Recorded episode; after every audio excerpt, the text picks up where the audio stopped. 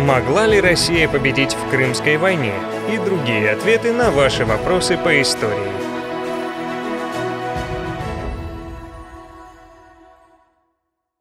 Добрый день, дорогие телезрители, подписчики нашего лектория, радиослушатели, все те, для кого мы делаем наши исторические передачи. Сегодня, по сложившейся традиции, мы записываем несколько передач, посвященных ответам на ваши вопросы. Вопросы вы задаете письмами на канал «Культура». Я уже как-то говорил, что очень трогательно получать письма на бумаге. Мне зачастую кажется, что уже так и не пишут. Нет, пишут и пишут интересно, грамотно, а, доходчиво. Мы получаем вопросы через мой телеграм-канал Владимир Вединский, либо в Ютьюбе, Рутюбе, ВКонтакте. Так что всем спасибо. Это подборка вопросов будет посвящена не просто истории России, а военной истории. Так уж сложилось, это наше увлечение. Мне счастливится на протяжении довольно долгих лет уже работать в Российском военно-историческом обществе, заниматься многими проектами. У нас хорошие специалисты, я надеюсь, те ответы, которые мы вместе вам подготовили, будут любопытны как мужчинам, так и нашим любимым дамам, девушкам, тем более их среди наших телезрителей очень много. Итак, там, где возможно, я буду называть автора вопроса. Вопрос первый. От Дмитрия.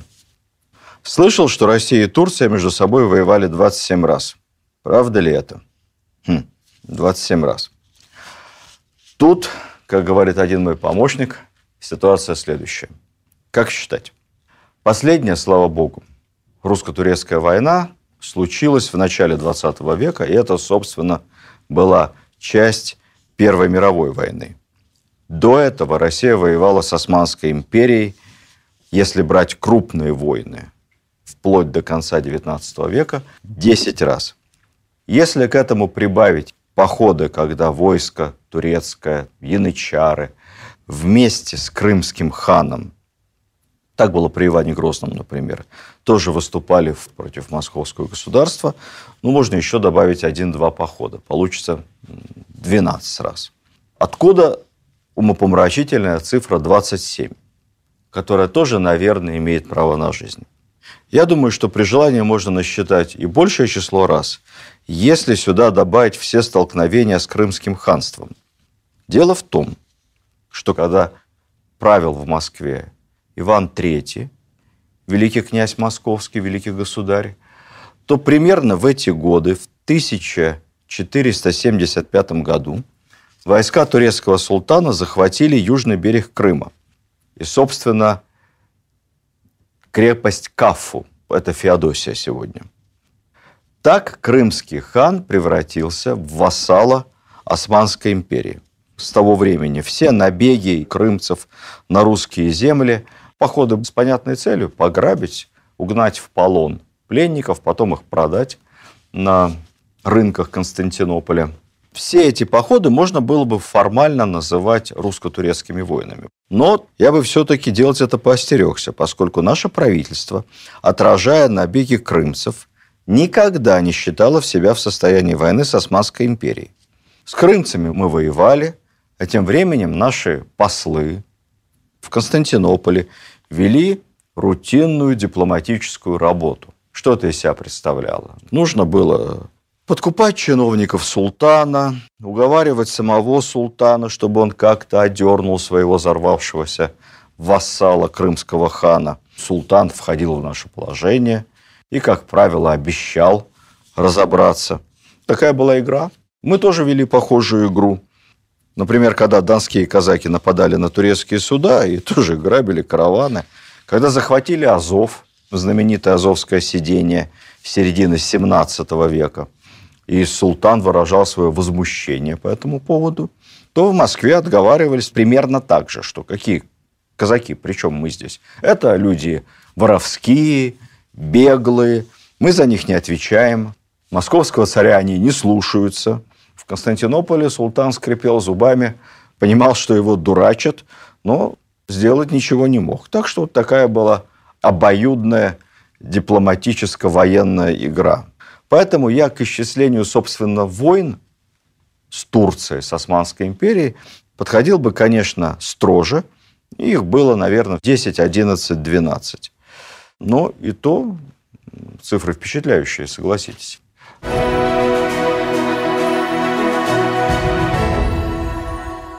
Дорогие друзья, видите, антураж у нас немного изменился. Это означает, что мы переместились из нашей традиционной студии в соседнее помещение, в музей истории военной формы в центре Москвы на Большой Никитской, 46. Здесь так много подлинных, древних и очень ценных предметов, что я не рискнул брать их с собой на запись студию. Лучше покажу их вам здесь.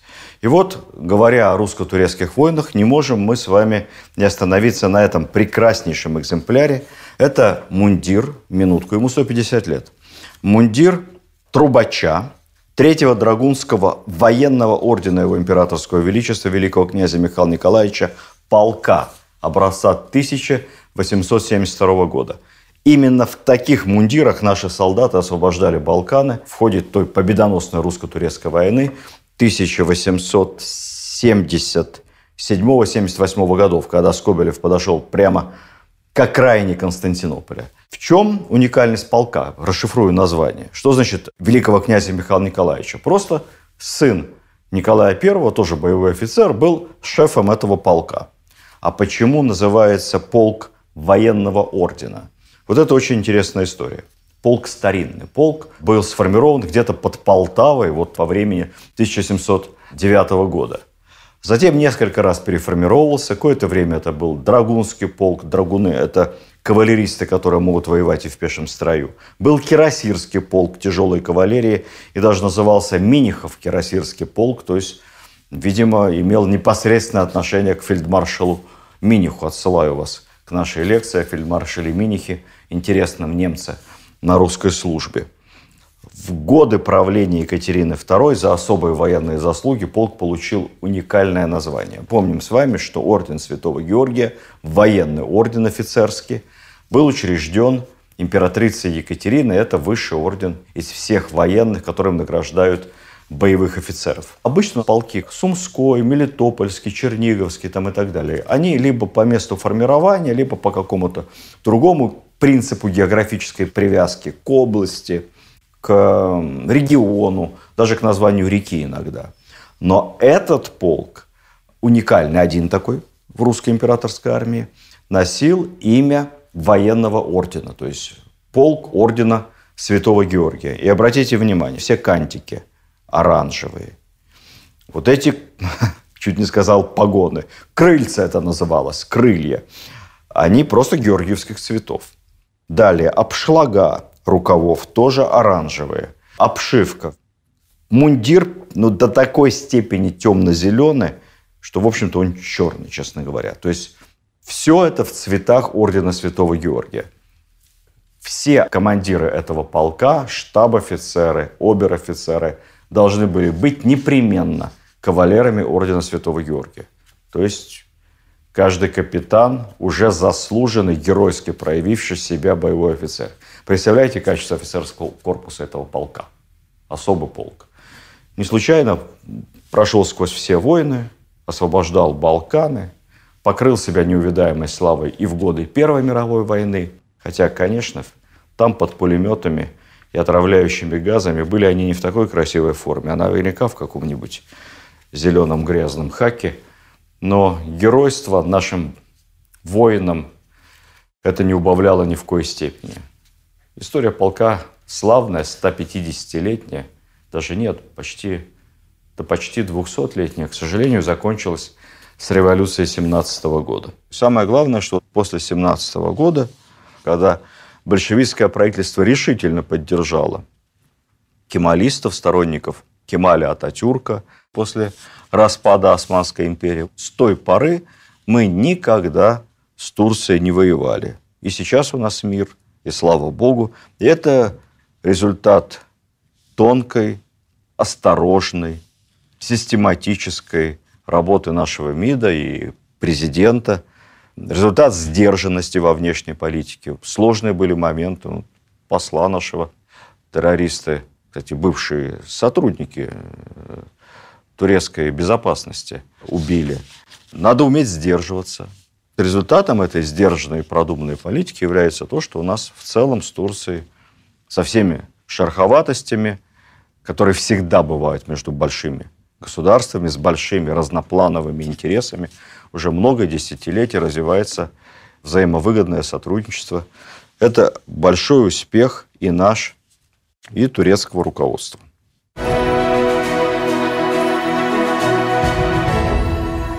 Следующий вопрос относится ко времени, к середине уже XIX века, как смерть императора Николая I повлияла на ход Крымской войны. Был ли у России шанс на победу? Смерть Николая I уже никак на результат этой войны не повлияла и вряд ли могла повлиять. Вообще рассуждать о шансах на победу в Крымской войне России надо очень и очень осторожно. Давайте посмотрим под таким углом зрения.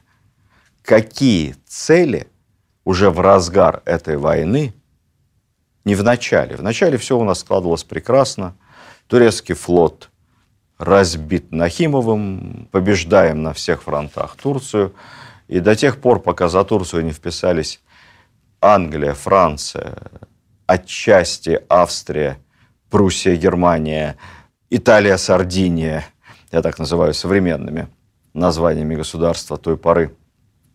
То есть пока Россия не оказалась один на один против всего НАТО, всей объединенной Европы, у нас перспектива победы была ну, просто на кончиках пальцев. Вот еще чуть-чуть, и Святая София и Константинополь вернутся в родную гавань большая политика, все оказалось гораздо-гораздо тяжелее. И, конечно, такой международной изоляции, такого предательства со стороны своих союзников Николай I не ожидал. Поэтому давайте посмотрим, какие задачи уже в разгар войны ставили перед собой ее участники. Какие задачи ставила Россия? Мы были в здравом рассудке, и ни о какой десантной операции в Лондоне или победном марше до Парижа уже речи идти не могло. Наша главная задача была как-то выгнать врага со своей территории, из Крыма, сбросить в море, заставить этот объединенный десант ретироваться. Смогла это сделать наша страна, наша армия? Нет. К сожалению, этого сделать не удалось. Но при этом, говоря о поражении России в Крымской войне, которую в Европе называли Восточной, а мы сегодня часто называем нулевой мировой, следует сделать одну важную оговорку, что те условия мира, которые были завоеваны силой русского оружия, были, в общем, вполне достойными по сравнению со стратегическими целями, которые ставили наши враги. Ведь не случайно во Франции, да и в Англии, после подписания Парижского мирного договора в газетах писали, мы вообще не понимаем, а кто победил-то? Из договора это не ясно. Я напомню, что еще до начала войны тогдашний министр иностранных дел Британской империи лорд Пальмерстон формулировал задачи на русском направлении дословно следующим образом. Кавычки открываются. Для меня идеальная цель войны, речь шла уже о войне Британской империи с Россией, заключается в следующем. Аландские острова Финляндию возвратить Швеции. Ядро Польского королевства восстановить как барьер между Германией и Россией. Валахию, Молдавию отдать Австрии. Крым, Черкесия и Грузия отрываются от России. Крым и Грузию передать Турции, а Черкесия становится независимой, либо тоже подчиняется султану. Кавычки закрываются. Но вот такие неслабые британские планы на нашу территорию. Благодаря победам русской армии на Кавказе ни о каком отрыве Грузии и Черкесии, конечно, речь уже идти не могло. Благодаря героической обороне Севастополя ни о каком отрыве Крыма от России в пользу Турции даже заикнуться. Союзники Англия, Франция, Сардиния, Турция не могли. Благодаря успешной обороне Петербурга, Кронштадта от британского флота, каком отрыве Финляндии могла идти речь. Ну, наконец, какое еще восставление Польши? Там даже не рискнули открывать фронт. Равно как не смогли ничего сделать ни на Соловках, ни на Архангельском направлении, ни на восточном направлении. Камчатка, Сахалин. Мы везде одержали победы. рассуждая с вами о Крымской войне и о том, как смерть Николая I могла повлиять на исход этой войны, не могу не показать вам этот замечательный подлинный предмет, тоже которому много-много лет. Наградная, офицерская, генеральская шпага к мундиру Павловского образца. Образец 1798 года. Ну, мы с вами понимаем, да, что холодное оружие было в значительной степени разносортицей в нашей армии всегда. До Павла. Павел, большой любитель ордунга и порядка во всем, предельно все унифицировал, все, до чего мог дотянуться. Предписывалось, какие шпаги боевые, какие парадные, облегченные, в каких ситуациях, какому типу мундира, офицерам, штаб-офицерам, обер-офицерам, генералам, когда носить, нарушать-то было нельзя при Павле. Ну, по крайней мере, в столице лучше на глаза ему не попадаться. Это, конечно, экземпляр более поздний. Ну, видите, она уже не боевая, это абсолютная формальная парадка, элемент мундира парадного, скорее всего, генеральского. И это, наверное, было при генеральском мундире где-то в конце 19 века. Но тут одна интересная деталь. Вот видите? Вот, вот это вот маленькая современным словом брелочек, вмонтированы в эфес шпаги. Это орден, офицерский орден Анна четвертой степени, обычно за личную храбрость в бою. И мы предполагаем, что этот генерал, который носил при мундире своем его высокопревосходительство эту шпагу, получил орден в молодости, может быть, в Крымскую войну как раз – Орден был необычный, его носили не на кителе, не на мундире, а на эфесе шпаги, иногда на темляке. Есть интересная легенда. Дело в том, что Павел I, будучи еще наследником престола, очень хотел награждать своих приближенных, офицеров, сам, без разрешения матушки своей волевой, императрицы Екатерины, но боялся это делать. А в свою очередь офицеры боялись принимать ордена от Павла – ну, чтобы не вызвать ревность императрицы. Все-таки по положениям, по всем ордена – это прерогатива монарха. И вот Павел придумал орден Анны IV степени, который был так спрятан, который монтировался где-то к Эфесу, таким вот образом. И вроде как со стороны его не видно. Наградил одного, наградил второго, и когда орденом этим он наградил от своего имени цесаревича, будущего московского градоначальника Растопчина, это был один из помощников, приближенных Павла, то Растопчин так разнервничался, ему вроде как и отказать своему шефу неудобно. И не дай бог императрице кто-то донесет, что он не очень законно получил награду, он как-то все-таки прорвался к Екатерине и пытался объяснить неловкость ей своего положения. Екатерина II улыбнулась и сказала, ну что за бестолковый у меня сынок.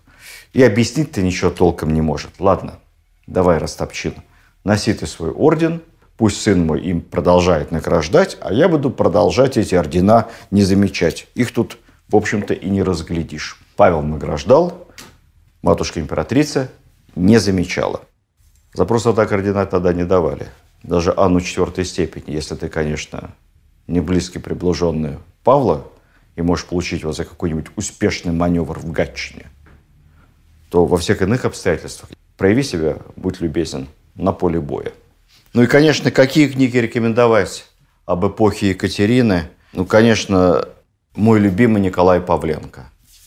Екатерина Великая. Великолепная, профессиональная, легким языком написанное историческое повествование. И что особо ценно, научное предисловие к этой книге другого замечательного ученого, доктора наук Татьяны Черниковой, которая, между прочим, один из активнейших участников авторского коллектива, готовящего сейчас единый государственный учебник по истории России. Популярный и хороший историк. Пишет легким, запоминающимся языком. Поэтому рекомендую. Екатерина Великая. Конечно, еще Суворов в серии «Великая Россия. Наука побеждать». Вся эта серия и эта книга конкретно выпущена при поддержке Российского военно-исторического общества. Читайте. Ну и по Крымской войне эпохи Николая I и, собственно, по личности Николая I могу порекомендовать вам интересную книгу Александра Баханова, доктора исторических наук и сотрудника Академического института Академии наук нашей страны. Книга так и называется «Николай I». Поскольку мы здесь пытаемся под одной обложкой собрать вместе и художественную литературу, и историческую, и воспоминания – то здесь очень интересное приложение. Это воспоминания дочери Николая I, Ольги. Здесь написано пафосно. Великой княжны Ольги Николаевны, королевы Винтемберской. Ну, на самом деле, это его дочь. Звали ее Оля. Ее воспоминания об отце тоже в этой книге вместе с профессиональным историческим трудом доктора наук Баханова. Рекомендую.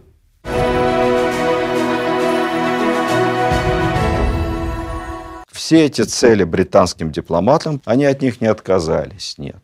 Им их пришлось отложить на долгие годы. И частично последовательные люди, англосаксы, им удалось этих целей по ослаблению России достичь по итогам Первой мировой войны, когда действительно от России была отторгнута и Финляндия, и Польша, и Прибалтика. С Крымом хотели могли называть они Белогвардейская республика и независимая Врангеля, но речь-то шла тоже об отторжении территории от России, уже советской России. С Крымом не получилось. Кавказ отторгли с помощью местных националистов ненадолго, только на время. И скоро русская, то бишь уже Красная армия, зашла туда и восстановила границы Российской империи. Тут, правда, оговорка, на эту тему тоже приходит много вопросов от наших слушателей, поэтому я сделаю небольшое отвлечение. На Кавказе часть наших земель все-таки ушла в сторону Турции.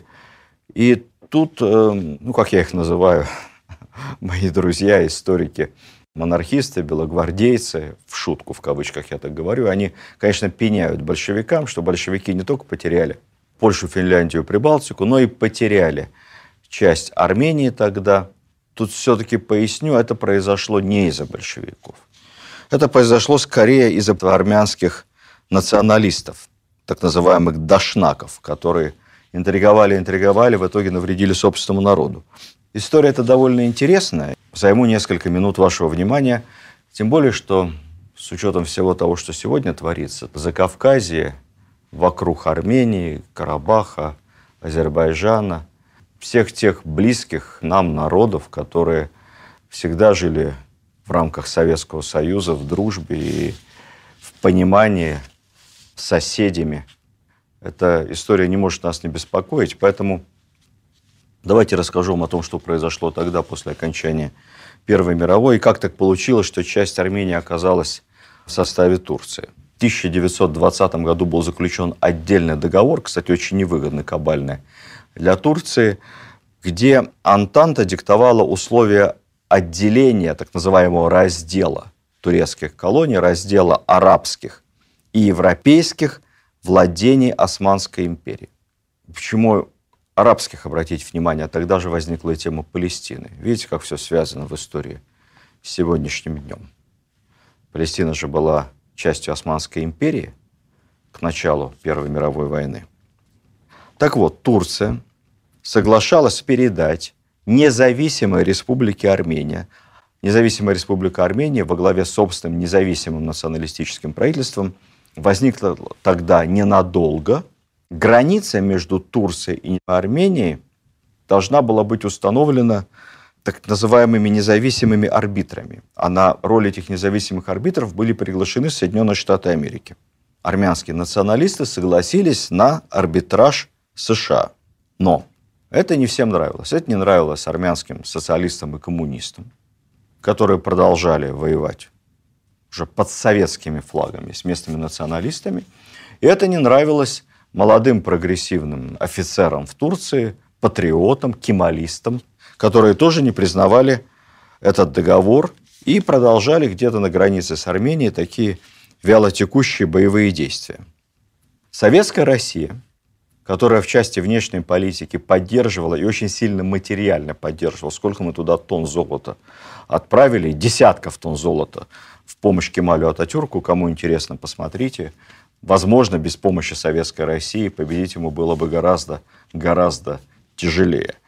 Мы поддерживали кемалистов и рассчитывали, что в знак благодарности Кемаль Ататюрк, придя к власти, согласится с тем, что граница вернется как бы на старую имперскую границу. То есть большая часть Армении окажется в составе уже Объединенного Союза Советских Республик. В конце концов, Карс, Ардаган, Сорокомыш должны были остаться в составе Армении.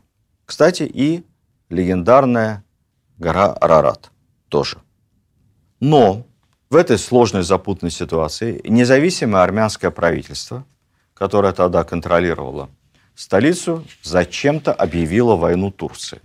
Ну, честно говоря, историки до сих пор спорят, не могут понять вообще зачем. Загадка. Поскольку шансов победить у националистического армянского правительства не было никаких.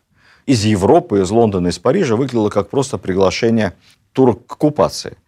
Таким образом, чтобы территория Армении, по крайней мере, спорная, досталась не Москве, а туркам или кому-то еще. Никакого больше смысла в этой странной войне не было. Турки за месяц разбили армян и заняли большую часть армянской территории. Чтобы предотвратить полный разгром Армении, а там было много просоветски настроенных граждан, советская Россия срочно приступила к процессу, который стали называть потом советизация. Силы Красной Армии вступили на территорию Армении, это конец 2020 года, и уже 2 декабря 2020 года представители националистического дашнакского правительства подписали с Советами договор, где соглашались на создание советской Армении, советского государства. Дальше вообще ну, невероятная история. Через несколько часов это же Дашнакское правительство, буквально в ночь на 3 декабря, видимо, понимая, что дни его сочтены, взяли и подписали от имени Армении с турками мирный договор. То есть только объявили им войну, тут же ее проиграли – и подписывают с Турцией мирный договор, по которому отдают всю Карскую область Турции, включая Великую Армянскую гору Арарат. Советское правительство, естественно, этот договор не признало, заявило об этом, но это было сложное время, гражданская война. Переговоры продолжались, даже через год в Москве пришлось заново переподписывать договор о разграничении границы, и все-таки Москва была вынуждена признать Карс Эрдоган – частью Турции. Правда, советское правительство все же по итогам добилось от кемалистов уступок. Они вернули России Батуми, Батуми вернулась Грузии с окрестностями, Гюмри к Армении, а Начхивань к Азербайджану. Но вот Карскую область и гору Арарат турки возвращать отказались, не без резона ссылаясь на то, что получили ее в качестве жеста доброй воли от независимой Армении – что они за эти земли не воевали и не захватывали их военные силы ни в коей мере у России. Таким образом, армянские националисты, как считают многие историки сегодня, сделали двойную ошибку. Сначала зачем-то положились на арбитраж США и вообще Антанты, которые не собирались, естественно, Армению защищать ни в каком виде. Ну, а закончилось это вот такой подлянкой своему народу – завоеванные когда-то в жестоких боях, многочисленных русско-турецких войнах, о которых мы говорили, армянские земли, преимущественно населенные армянами, земли, завоеванные русской армией, Карс, Ардаган, они сами отдали Турции. Для чего? Каких только причин не заявляется. И по причине своего природного антибольшевизма, чтобы большевикам напакостить, и по причине русофобских настроений. Есть мнение, что они просто уже все собирались эмигрировать и действовали напрямую по указке англичан и американцев. Такое тоже нельзя исключить, потому что с тех пор, особенно после распада Советского Союза, чего только не происходило на этой прекрасной, красивой, древней армянской земле, и какого рода только интриги, зачастую не в пользу армянского народа, а в пользу третьих стран, в пользу Запада, не осуществляли некоторые представители армянского руководства. Я не буду об этом говорить сегодня, у нас все-таки историческая передача, и я ни в какой степени не хочу ее политизировать, хотя был бы у нас другой формат, я мог бы вспомнить те времена, когда служил в Министерстве культуры, и как имел удовольствие и неудовольствие общаться с разными армянскими министрами культуры, и с теми, которые воспитывались в Советском Союзе, для которых русский был второй родной, и русская культура была такой же родной, понятной и любимой, как для нас любима древняя армянская культура, ее история. А были и другие министры, которые не то что по-русски там не очень знали, мне иногда казалось, что они по-армянски это не очень. Складывалось ощущение, честно говоря. Не буду я об этом рассказывать. Народ древний, мудрый, он сам непременно совсем разберется. Возвращаемся к Крымской войне. Главной причиной, почему, придя к власти, Александр II и его правительство согласились остановить войну на невыгодных для России условиях, я напомню, что мы теряли небольшую территорию в районе Молдавии, но самое главное, мы лишили Черноморского флота и пообещали срыть все военные укрепления в Крыму и на побережье Новороссии, в районе Одессы и так далее. То есть речь шла о превращении Черного моря в мирное нейтральное море. Турки тоже обещали ликвидировать свой флот военный в Черном море. Главная причина, почему мы подписывали в Париже мир вот на таких условиях, заключалась в том, что России исчерпались ресурсы. Империя, по сути, стояла на грани финансового краха. Многократный рост государственного долга, практически в 20 раз за годы войны. Обесценение рубля, нехватка оружия, нехватка боеприпасов. Ну, достаточно сказать, что войска, обороняющие Севастополь, потребляли почти весь порох, который производили все пороховые заводы на территории Российской империи. То есть мы не были готовы к войне такой интенсивности. Поэтому, исходя из этого, было принято решение пойти на минимальные уступки, возможные, но из войны выйти. Это были экономические причины. На поле боя англичане, не французы, ну, тем более сардинцы или турки – собственно, никаких особых лавров не снискали. Подведу такую черту.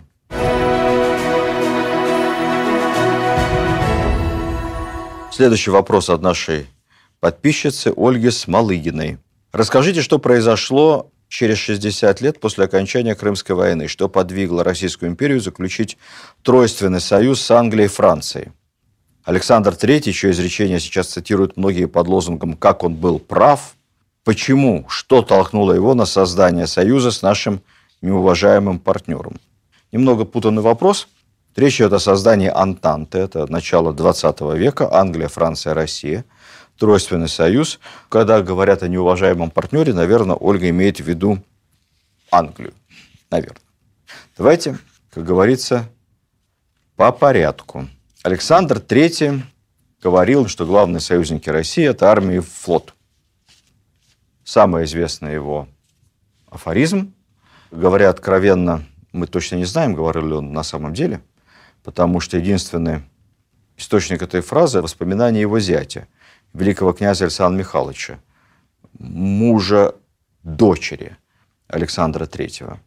Что касается реал-политик или в нашем случае реал, внешний политик, то надо понимать, что всегда изоляция – это плохо для страны. Всегда надо иметь систему соглашений с соседями о сотрудничестве, а лучше о союзе, чем не иметь их вовсе. Александр III решил пойти в конце XIX века, в 1890-е годы, на союз с Францией. И все, кто критиковали это решение, на самом деле ведь не считали, что надо оставаться в изоляции. Нет. Речь шла о том, что надо договариваться не с Францией, а с германскими государствами, с Германией и Австро-Венгрией. Странами, которые близки нам территориально, ментально, ну и вообще правящей династии родственники. То есть альтернативная точка зрения исходила из необходимости союза с немцами против французов и англичан. Мол, этот союз нам более выгоден. Но тут есть нюансы.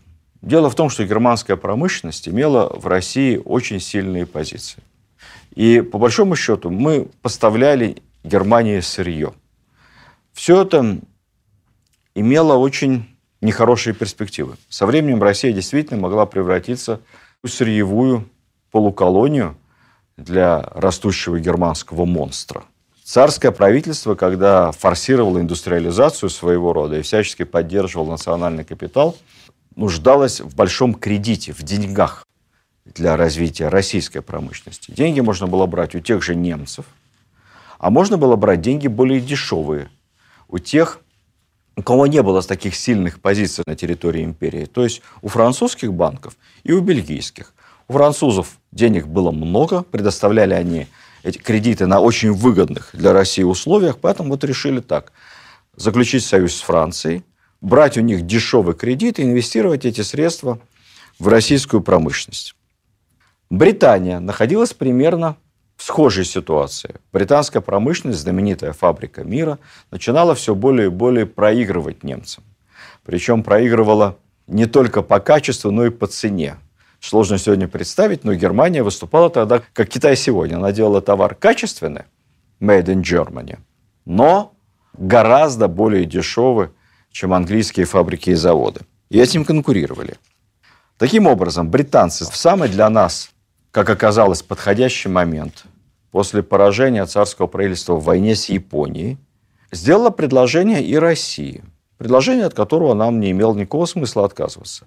Они весьма миролюбиво, британцы, предложили правительству Николая II заключить договор о разграничении сфер влияния в Азии. Грубо говоря, Афганистан и то, что южнее Индия, Пакистан, это английская зона влияния, современный Пакистан. Тогда это все было Индия. А Персия, современный Иран, это русская зона влияния. Обращаю ваше внимание, чья земля и чья зона влияния, чья территория Средняя Азия, даже не обсуждалось. Это все уже вообще признано юридически всеми территория Российской империи, законная. А вот Персия, куда могла идти экспансия Российской империи, отдавалась России. Решение это было непростое, потому что мы понимали, что договариваясь с англичанами и умея уже договор с французами, которые имели договор военный с Англией, мы объективно входим в потенциальную конфронтацию с германцами, тем более родственники, дядюшка Вилли, Непростое было решение, но по большому счету, а какая альтернатива? В Германии, помимо того, что это промышленный гигант и военный гигант, уже росло националистическое движение Дранг нах Остон, что надо идти на восток, расширяться за счет восточных территорий. А там, простите, у нас граница. Никакой Польши нет. У нас граница прямая между Германией и Российской империей. Если мы с англичанами не договоримся – не договоримся о разделе зон влияния, тогда в случае, не дай бог, какого-то конфликта с Германией, англичане тут же нанесут нам удар в спину и вторгнутся в нашу Среднюю Азию, в наш Кавказ. То есть все планы лорда Пальмерстона вновь оживут. Ну, хорошо бы иметь англичан хотя бы как нейтральное государство, уж лучше как союзников. Поэтому сложная история. Лучшим выходом, безусловно, было бы, чтобы во время Первой мировой войны Россия в нее не ввязалась, и осталась над схваткой. Вот это было бы идеальным политическим решением. Но, к сожалению, как показывает практика, России практически никогда в силу ее географического положения, в силу политических реалий, да, в общем-то, и имперских амбиций, никогда над схваткой, к сожалению, оставаться не удавалось. Если поставить вопрос шире, можно ли вообще было избежать Первой мировой войны, империалистической по Ленину, это вопрос сложный. Это вопрос, является ли история детерминированной, как утверждают марксисты, или всегда существуют множественные исторические альтернативы. Это все темы для большого, отдельного, друзья мои, серьезного разговора.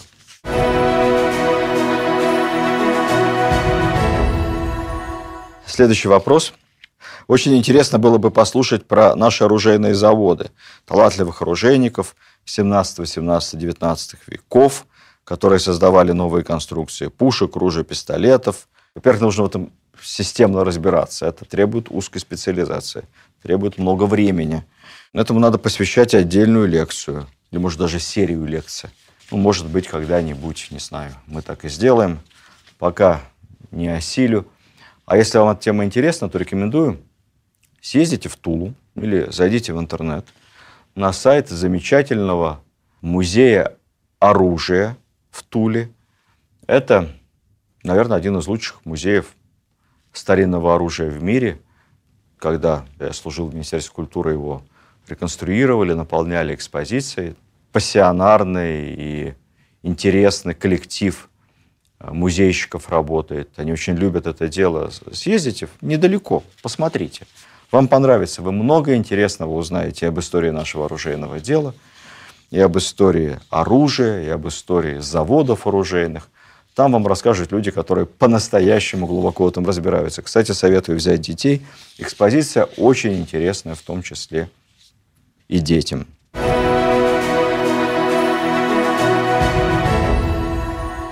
Следующий вопрос. Кто из знаменитых русских полководцев прошлого сейчас бы нам пригодился в наше время? Чей талант, чей совет был бы наиболее сейчас востребован? Друзья мои, вот мы все думаем, что было бы, если бы Суворов, Кутузов, Жуков, Рокоссовский до сегодняшней армии. Так не бывает. Я мог бы на этот вопрос ответить коротко, отшутиться, что когда родился человек, тогда и пригодился. Все они дети своего времени, но постараюсь ответить чуть-чуть поосновательнее. Если рассуждать в духе машины времени, что бы было, если кто-то из наших великих оказался сегодня во главе или в составе руководства российской армии, и чей бы совет пригодился, и кто бы был наиболее эффективен, я отвечу коротко. Никто. Все наши выдающиеся полководцы от э, Скопина Шуйского, Менщикова, Птенцов гнезда Петрова до суворовских чудо-богатырей, героев 812 года, Скобелева, героев Первой, Второй мировой войны. Все они были инноваторами – сторонниками современных методов войны, современной тактики для своего времени. Будучи перенесенным машиной времени в сегодняшний день, никто бы из них с советами не лез. Им всех надо было бы переучиваться, потому что новые средства борьбы, авиация, танки, БПЛА, ядерное оружие, ракеты, новая тактика, все другое, совершенно другая война – Вопрос в другом, что заложенные нашими великими предшественниками традиции, давайте не умалять этого, вот эти традиции и сегодня продолжают жить в современной армии. Их изучают, их чтут, берегут, еще от Петровских уставов и науки побеждать до наставлений Скобелева, до пособий по уличному бою генерала Чуйкова, тактических разработок маршалов Победы. О каких качествах исторических русских военных служилых людей можно говорить. Верность присяге, боевому знамени, флагу военно-морскому. Личный пример командира в бою, забота о сохранении жизни подчиненных, взаимная выручка на поле боя, боевое братство, или как тогда говорили, войсковое товарищество, гуманное отношение к врагу, поверженному – к населению стран противника, к пленным. Это все традиции русской армии. Есть и более масштабные вещи. Это то, чему, кстати сказать, всегда уделяли у нас особое внимание, чему учились, чему и сегодня надо, наверное, учиться, не забывать это. Я напомню, что Суворов Александр Васильевич поначалу долгие годы служил на интендантских должностях по снабжению. Ему это потом очень помогло в реальных боевых действиях. Ибо он понимал базовый принцип. Понимал армию не только как место, где решается все личным героизмом, взорвать себя гранаты, окруженных врагами. Это уже когда все уже дошло до последнего момента. Нет, он понимал армию как единый очень сложный хозяйственный механизм, где нет мелочей в снабжении, обеспечении, понимал важность военного образования, важность отлаженной системы мобилизации и так далее, и так далее, и так далее. То есть вся система, которая точно не менее важна, чем личное мужество и героизм. Поэтому, если вы смотрели другие мои лекции о великих полководцах прошлого, Румянцеве, Потемкине, Суворове, Кутузове, Барклае де Толли, Багратионе, Паскевиче и Дибиче, Котляревском и Воронцове, Скобелеве, то вы убедитесь в том, что воинские традиции нарабатывались, укреплялись столетиями, и опыт их, опыт того, что наработали лучшие наши полководцы, их заветы по-прежнему, по-прежнему с нами.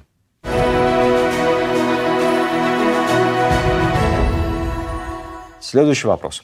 Это как раз уже относится к военной истории. Почему Салават Юлаев, который шел на подавление восстания Пугачева, вдруг решил поддержать мятежника? У обоих судьба была страшная, но Юлаева не решились казнить. Почему Салавату Юлаеву стоят памятники, в честь его названы города и хоккейные команды. От русских немцев перешли к русским башкирам. Честно говоря, я нигде не встречал, что Салават Юлаев шел воевать против Пугачева или командовал какими-то отрядами до присоединения к восстанию, или получал какие-то приказы на подавление восстания, не знаю. Известно, что, во-первых, он пару лет исполнял обязанности старшины в своей родной волости. Это Шайтан-Кудейская волость Сибирской дороги. Ну, в общем, Башкирия. Был он там старостой за своего отца. Пока его отец, уважаемый человек Юлай, он Салават Юлаев, то есть Юлаев – это отчество, не фамилия. Пока его отец храбро воевал, в составе башкирской конницы участвовал в походе военном на Польшу. Потом отец вернулся, вместе, отец и сын, в какой-то момент приняли решение присоединиться к восставшему Пугачеву. Что важно, не надо думать, что было какое-то башкирское войско, которое было направлено против мятежников, и оно перешло на его сторону. Нет. Во-первых, Пугачев действовал не где-то там, далеко, а действовал прямо на территории Башкирии. Ну, наверное, местная администрация пыталась как-то организовать башкир. Защищаться, но защищать они местные власти не особо хотели – они как раз главным образом присоединялись к пугачевцам вместо защиты местных крепостей и заводов, но по своим собственным причинам. Участие башкир в Пугачевщине было обусловлено собственными внутренними башкирскими проблемами.